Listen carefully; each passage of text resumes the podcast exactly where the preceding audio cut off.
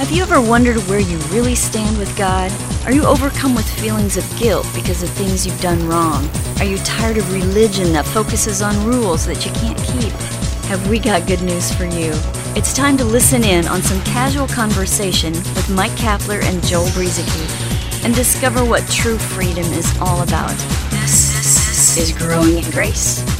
Thank you for coming along. Uh, it's another Growing in Grace podcast. I'm Joel the Breeze Man, along with Mike the Cap Kapler, and uh, getting set to share the good news here the good news of Jesus Christ, the grace of God, and the love of God. Sometimes there are some uh, difficult things to understand in the Bible when we don't look at them in context, and that, that's one thing we've been trying to do here last week. We'll do some more of that uh, this week, especially you know when it comes to the words of Jesus.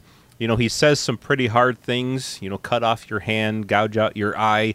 You're in danger of hellfire if you hate somebody or if you're angry with somebody. You know that type of thing.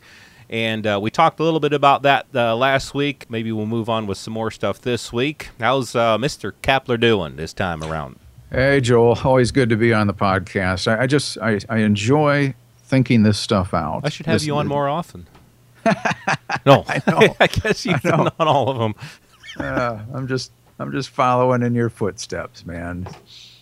Uh, walk beside me and be my friend, as the picture says.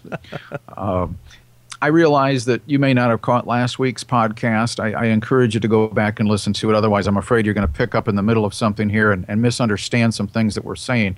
We, we were starting uh, out last week a little bit talking more about uh, Jesus and his purpose with the Sermon on the Mount.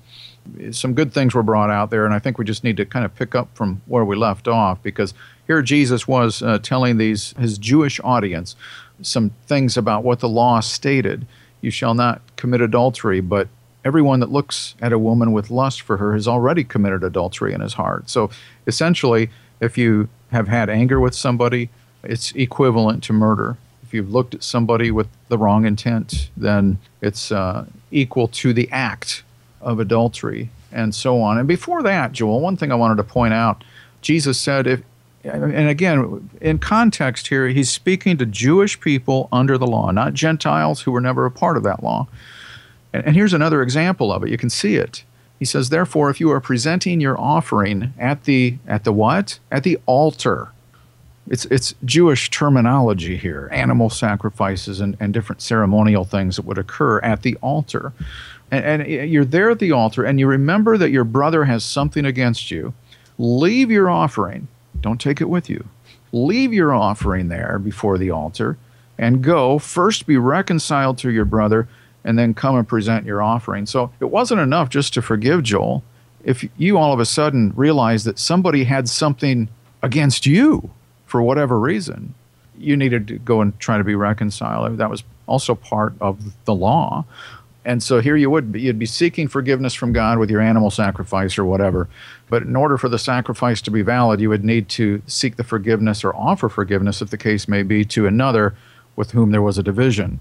So again, speaking to Jewish people under the law, this was not Gentile lingo here.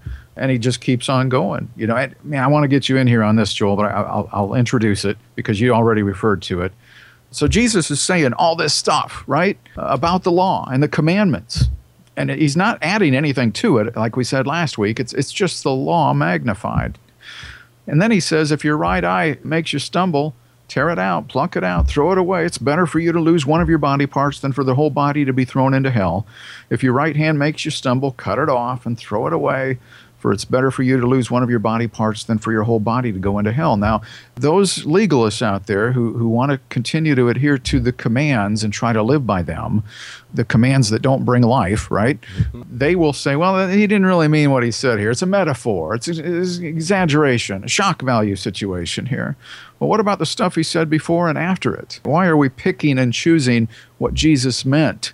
And I, I think my point here is, Joel, that Jesus meant this. I'm not advocating people go cut off body parts, but Jesus meant everything he said in this sermon, and all of it needs to be applied to what he was saying. It's not an exaggeration.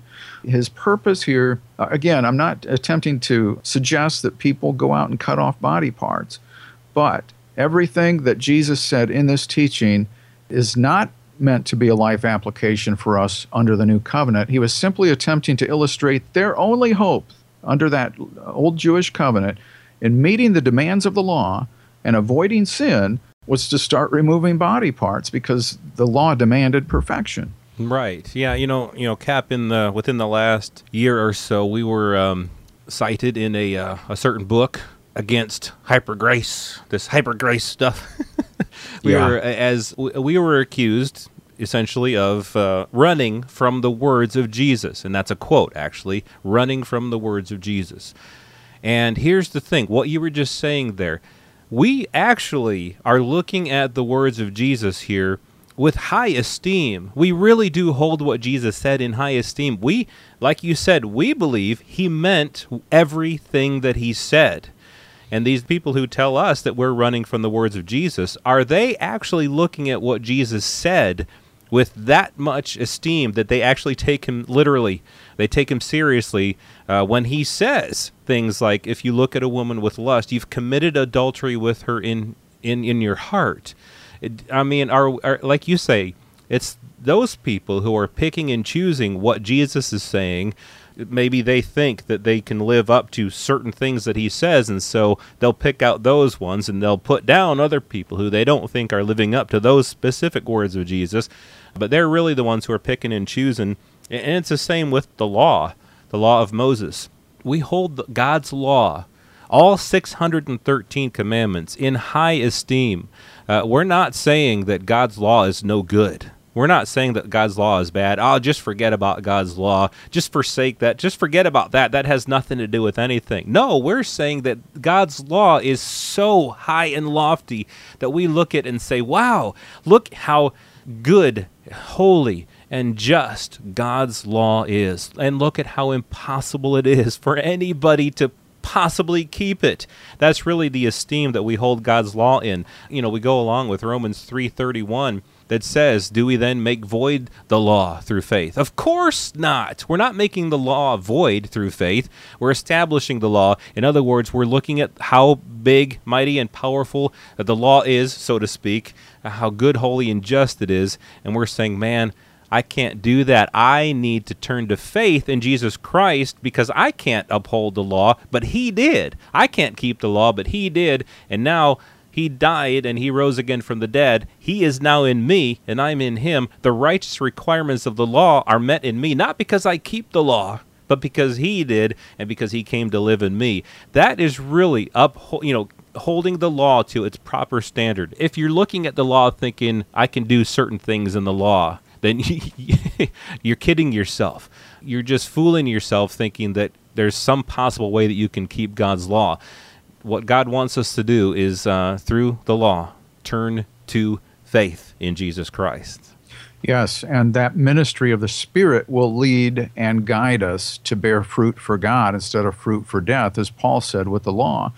But again, removing body parts under that covenant, under that law, that's what would have been required in order to meet the, the perfect righteous requirement of that covenant. And it's, you can call it a form of sarcasm or whatever if you want to. And certainly the people who were there listening to him, well, they, they may not have really fully understood the, the point of what he was trying to say. But I, obviously, they didn't take him literally here, or at least they chose not to. Uh, they were trying to probably put it all together. I mean, otherwise, we would have had people walking away from the Sermon on the Mount maimed and probably would have been seeking healing from Jesus afterwards. Could have been one of his biggest healing ministries uh, after the Sermon on the Mount. people had listened to every word. But but he goes on and, and finishes off Matthew chapter 5, and the sermon goes for two more chapters, by the way. But he goes on uh, elevating the law and showing them here's what you really need to do.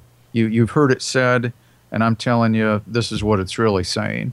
And so at the end of Matthew chapter 5, because I know we'll be running out of time here pretty soon, but he summarized the beginning of this sermon with this You are to be perfect. He said, Therefore, you are to be perfect as your heavenly Father is perfect. As if it wasn't already discouraging enough up to that point. Well, I got to do all this, I got to avoid all that. I thought I understood the law, and, and he seems to be making it even harder. Man, this is, this is a real burden. And then Jesus says, Oh, by the way, the law does require perfection, as your Father is perfect. And so there you have it. I mean, perfection is what the law required, but the law could not provide it. Yeah, all that the law can do. If we don't say this enough on the podcast, and we probably don't, uh, because I, you know, I think some people, I think people who listen to this podcast understand it, but a lot of people in the church don't necessarily seem to understand it. That all that the law can do is it can make a person guilty.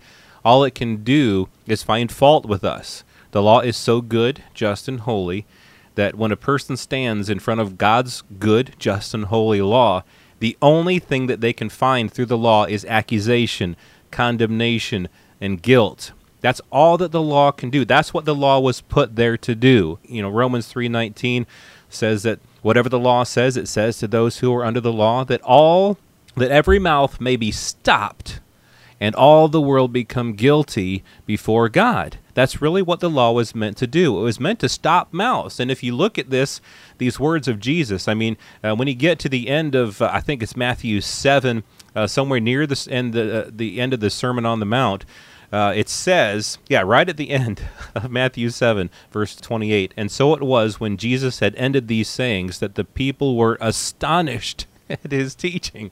That's probably an understatement.